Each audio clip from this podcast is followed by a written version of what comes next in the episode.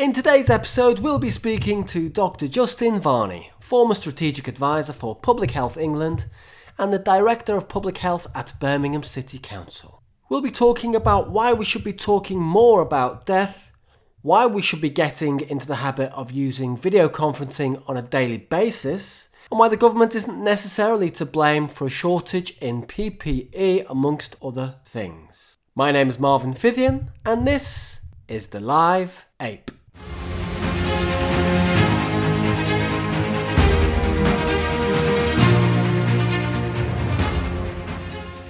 Hello everyone, welcome to another episode of The Live Ape Talks Coronavirus. So we have the US has now passed 500,000 cases and it's on course to have a third of all global cases. The UK has now reached 10,000 deaths and has a chance of taking second spot overall. I keep hearing all this talk of Americans wanting to escape to Mexico and Europeans wanting to escape to Africa. Oh, how things change. Anyway, today's episode is sponsored. Potty About My Planet. That's right, Potty About My Planet. A little while back, I ordered some environmentally friendly toilet paper. My wife wasn't too happy, but after using it, it's now become our regular order.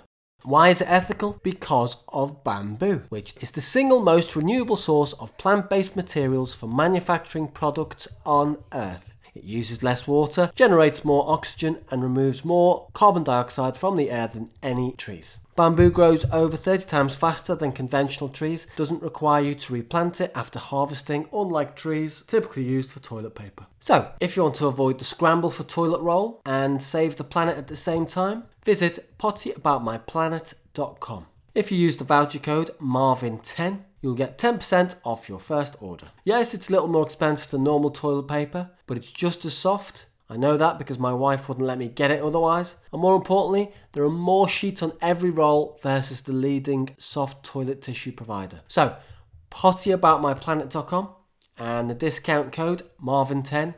Genuinely highly recommended. And if you want to send any jokes about my podcast being sponsored by toilet roll, feel free to send them to theliveape@yahoo.com. So, on with the show. Today's interview is with Dr. Justin Varney, the Director of Public Health for Birmingham City Council. Prior to this, Dr. Varney was the National Strategic Advisor on Health and Work at Public Health England. He trained in general practice before specialising in public health medicine and now works across the council and with other partners to improve the health and well-being of citizens, including during this challenging time dealing with the coronavirus. And so I started by asking Dr. Varney about the difficulties he and people in his position are facing when dealing with these emergency measures.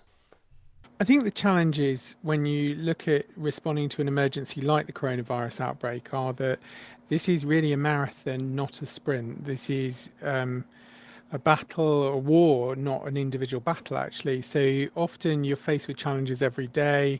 You have to think quickly, but you also have to find a way to pace yourself. And most importantly, you have to find time to turn off and switch off. And build some space into your week, because it's really easy for this to consume you completely and you just burn out. As Director of Public Health for Birmingham City Council, you must be involved with the coordination of the Birmingham Nightingale Hospital. Is it still due to open on the 12th of April? And can you tell us a little more? The Nightingale Hospital in Birmingham is on track to open as planned before the Easter weekend. It's all going to schedule. It's a different model from London, so its emphasis is more on supporting patients that don't need intensive care type treatment, and that's being retained in the hospitals themselves. And certainly everything that I'm aware of from a public health perspective is in place. And I know colleagues in the NHS have worked incredibly hard to turn this round at speed and ensure that it's fit for purpose and that it works within our local health economy and the context of the hospitals in Birmingham. Obviously, the availability or shortage of PPE is in the public eye right now. Due to the new research on microparticles and airborne dangers, the World Health Organization has raised the profile of the benefits of the public wearing masks. What's your stance on this and how do you balance this with the shortage of PPE? I get asked a lot about masks and whether everyone should be wearing them, and the advice both from WHO and from the National Health Service and the government in the UK is that you should be wearing a mask if you leave the house if you are symptomatic, but actually you just shouldn't be leaving the house. You should be isolating at home while you have symptoms. The risk with everyone wearing the mask is that masks act like a bit of a sponge on your face, so the virus can stick on the outside of the mask, and it's a great environment because you're breathing, it's nice and warm, and on the outside of mask it has a field day, and then when you take that mask off, unless you're very careful, the risk is that you spread the virus not onto your hands but also onto your face as you're taking the mask off. And if you don't dispose of that mask properly, it itself is also a little hub of infection. So there are risks with lots of people wearing masks when they're not needed. And actually the evidence base suggests that unless you are within a metre of someone else who's got symptoms, or 2 metres out in public, then the risk is very low. And so, you know, I wouldn't necessarily rush for everyone to go out and buy masks. If you want to wear them, fine. But frankly, we need them, the proper masks, where they're needed most, which is in our health and social care system by people that are delivering intimate personal care, not for people going down to the supermarket. Within the Nightingale Hospital and Birmingham hospitals in general, there will obviously be some discussion about ventilator provision. Do you have any concerns about provision currently? I have to say, as Director of Public Health, ventilator provision isn't part of my responsibility, but I am aware that across Birmingham and Solihull, the area in which I work, we have good provision. We have one of the largest hospitals in Europe. And although the use is fluctuating, the bigger demand for most patients is actually to get oxygen rather than to get mechanical help with their breathing. And so far where we are at the moment, we're doing okay and we have the capacity that we need. It's increasingly becoming apparent that a number of schools, small businesses and everyday people are busy making masks and visors and overalls, citing a demand from non-medical industries as well as hospitals such as care homes, mental health, retail. What are your thoughts on this, and does this highlight failures by the government to provide sufficient PPE? I think it's fair to say there have been some challenges over personal protective equipment through this outbreak. They've not just been in the UK, they've been globally. I know within my own council, we put in orders for hand sanitizers, for example, back at the beginning of February when things were just starting to ramp up. So we were pretty ahead of the curve in getting our orders in. They still haven't been delivered. So I don't think really you can criticize us particularly for PPE. I think it's also important to recognise that the vast majority of PPE is not made in the UK, it's imported. So there's been a whole disruption going on, and the UK government has really been fighting its corner hard to make sure that we can get access, and where there are challenges to come up with a next best thing. And we've seen some great examples of that. In Birmingham, for example, the council worked with the University of Birmingham to use the WHO recipe for hand sanitizer in the laboratories there. And literally over 2 days, we created 70 litres of hand sanitizer to support social workers and people going into homes delivering personal care, because we just couldn't get it through normal supply chains. So people have had to be innovative. But I don't think it's a UK government issue. I do think it is a global issue, is the PPE supply chains around the world have failed. And that's because the reality is that this is the event that we never thought would happen. And the PPE we need for coronavirus is a level above what we would see in an influenza outbreak. So to some extent, it was hard to prepare both for the scale of this, but also the speed at which it spread across the world. It's reaching the world across the world much, much faster than modelled or predicted. So I think it has caught people a little bit by surprise. But I do think everyone is working really, really hard to do the best they can in the context of what's available and getting it into the people that need it most. Okay, another thing people always ask about is our testing procedures. And why do you think it took so long for the government to respond? And do you think Matt Hancock's aim to test 100,000 people per day by the end of April is realistic? So the Secretary of State talked about an ambition to get to 100,000 people tested per day by the end of April. Now that's a real challenge, and the challenge in this is on several levels. One, it's about the chemicals, the reagents that we need to do the test. Two, it's about laboratories having the kit in terms of the machinery and people trained to do the test. And three, it's about having the staff who are trained to do the test on someone, to take the nasal swab or nasopharyngeal swab. So there are lots of different elements to get to that 100,000 people a day, and it is a really ambitious target, given that only a couple of weeks ago we were just about getting to 10,000 people a week. So, you know, this is a major effort, and as someone described it, it's not just the battleships, it's also the little ships that have been employed and are working on this. So I think we are on trajectory to get to that ambitious target. There are challenges. We know the tests aren't perfect themselves. So there are false negatives in results. We know that the antibody tests that the government purchased haven't shown to be reliable, and that's a real risk. We don't want to give that false sense of security that someone has got antibodies and is immune, and then 2 days later they contract coronavirus and are very, very sick because they took risks that they shouldn't have been. So I think it's a huge effort, but frankly, you know, this is a kind of wartime mobilization, and I think we've got a pretty good chance of achieving the trajectories that government have set. They are really ambitious, but I think everyone is working really hard to make them real.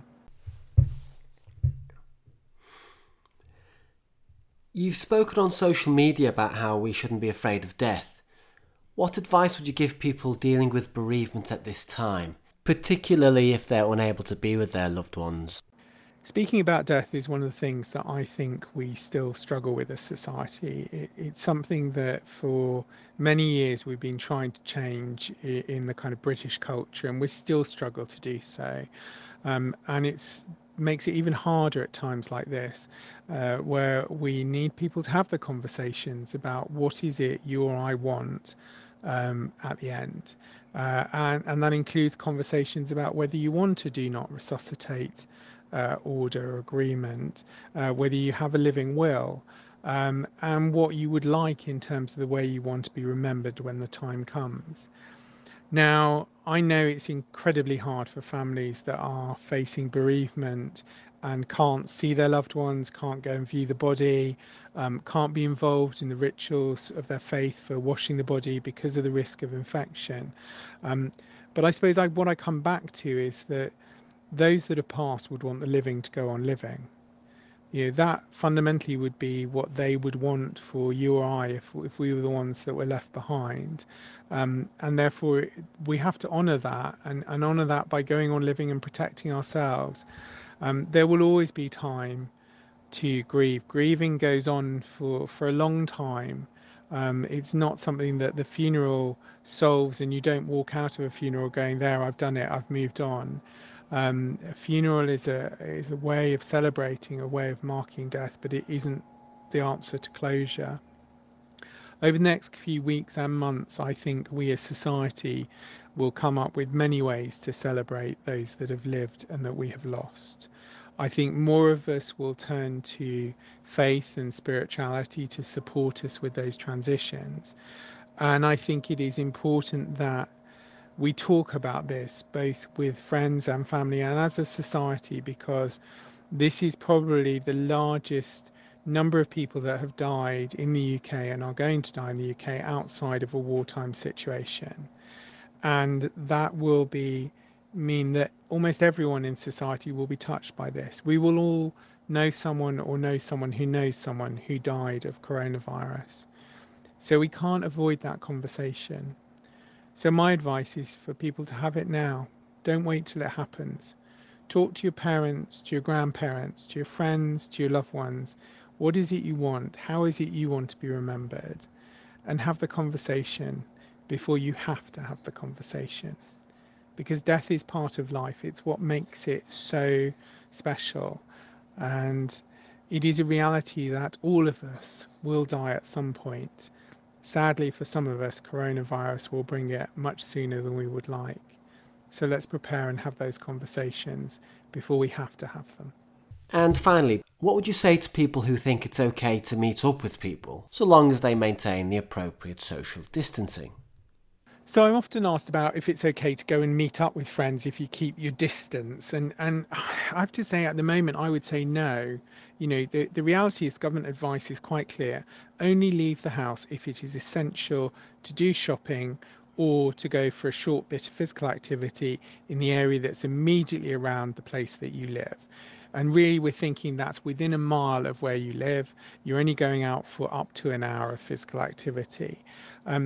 I think that people really need to understand that the risk of coming into contact with a friend or someone you don't live with is that you'll forget, you'll reach out, you'll give them a hug, you'll shake your hand, you'll kiss, you'll share a bottle and pass it over into drink.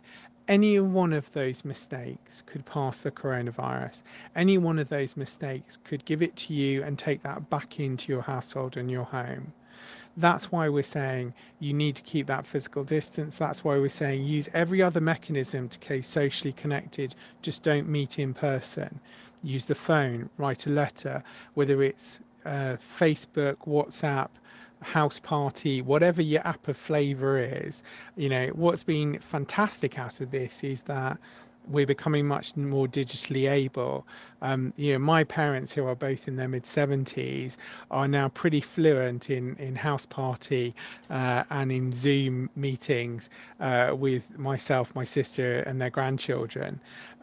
So use those mechanisms, and I would say use them every day. It's really important for our mental health and well-being through this outbreak that we stay in contact. Every day, send a text, make a telephone call, have a video chat with someone that's important to you. Reach out and make contact, because that's what will help you stay mentally strong through the coming days, weeks, and potentially months as we continue to protect ourselves and protect the country. Thank you, Dr. Justin Varney, Director of Public Health at Birmingham City Council. And so we're coming to the end of today's podcast. I was pleasantly surprised with some of those answers. I thought some of his advice on death and speaking to people about death, I thought it showed a real confidence of wisdom. And also the importance of speaking to people, to reaching out to people through the video chatting on a day-to-day basis, you know, making it a habit, something that I've done, but probably not as much as I should have done. So once again, a real informative interview, and a sincere thank you to Dr. Justin Varney. And if you have any suggestions or questions about the interview or comments, you can like our Facebook page at The Live Ape, or you can email me theliveape@yahoo.com. Next time we'll be speaking to someone on the ground in New York, a state that now has more cases on its own than any other individual country. So watch out for that one.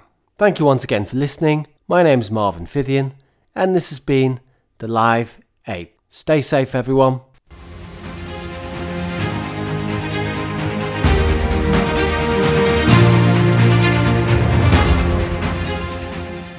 Daddy's podcast.